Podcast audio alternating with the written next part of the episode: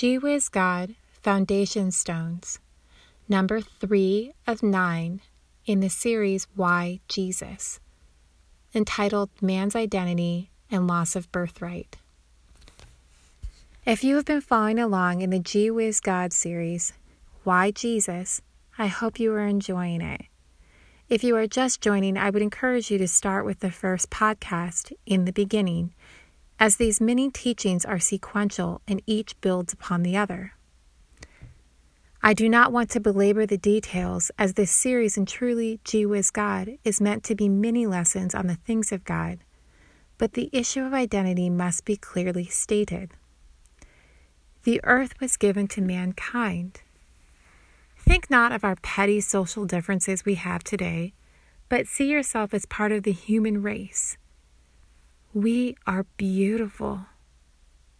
God gave the earth to us and charged us to steward it. Adam and Eve were spotless and innocent, one might even say naive, but not without authority. He breathed his breath into them, and upon each of their heads he placed a crown of authority. They were the rulers. Earth was ours to subdue and steward. A gift. But really, the idea of earth is a side note. God did something with mankind he did not do with any of his other creations. He made us in his image. As he is three in one, the Trinity, we are also three in one body, soul, and spirit. In another teaching, I will explain the difference between the three, especially soul and spirit. He loves all that he made. But a love a parent has for a child surpasses all. Wouldn't you agree? I am wonderfully made. You are wonderfully made. We are His and always were. It may seem too easy, but you were made by love, through love, and to love. We were made to rule and reign as He rules and reigns. So, what happened? Satan has but one main agenda, and that is to come against the Most High in any way that he can. I am not sure if Satan actually believes he can overthrow God, but I am more than certain he will do everything in his power to destroy that which God loves, which is all of creation, but mostly mankind. Into the Garden of Eden that slippery serpent went.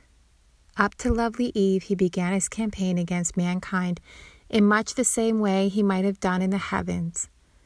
Did God really say, Don't do this, don't do that? Maybe he just meant you would be more like him. It wouldn't actually die, knowing good and evil. I'm sure he wants you to be more like him, don't you? The manipulation and deception could go on and on. If you are not already conscious of it, it is the same exact way Satan comes to us all, even today. Thoughts are really where the battlefield begins, and choices are made. There is no one God, really. I am my own God. I know right from wrong. I don't need him, if he even exists at all. It is just a bunch of nonsense and foolish, old fashioned thinking. I believe in good vibes and I'm open to all sorts of spiritual ideas. As long as it feels right to me, or just the simple, whatever, it isn't for me. Let me tell you that a monarch butterfly instinctively knows to fly over 2,000 miles every year to go to one place in South America. A little inconsequential butterfly. How much more you? The battle for truth and what is true is instinctively written on our hearts as well. It is part of our human story, our human identity. We have choices to make. So, Eve listens to the serpent and agrees with him. Such clever deception. Quietly standing off to the side, Adam says nothing but takes a bite along with his wife, and the light of God that shone so brightly from them faded. The innocence lost, and knowledge they were never meant to carry, they were now burdened with. Their crowns fell from their heads, and the ruler of darkness, feeling such satisfaction, picked them up and placed them on his head. Selah.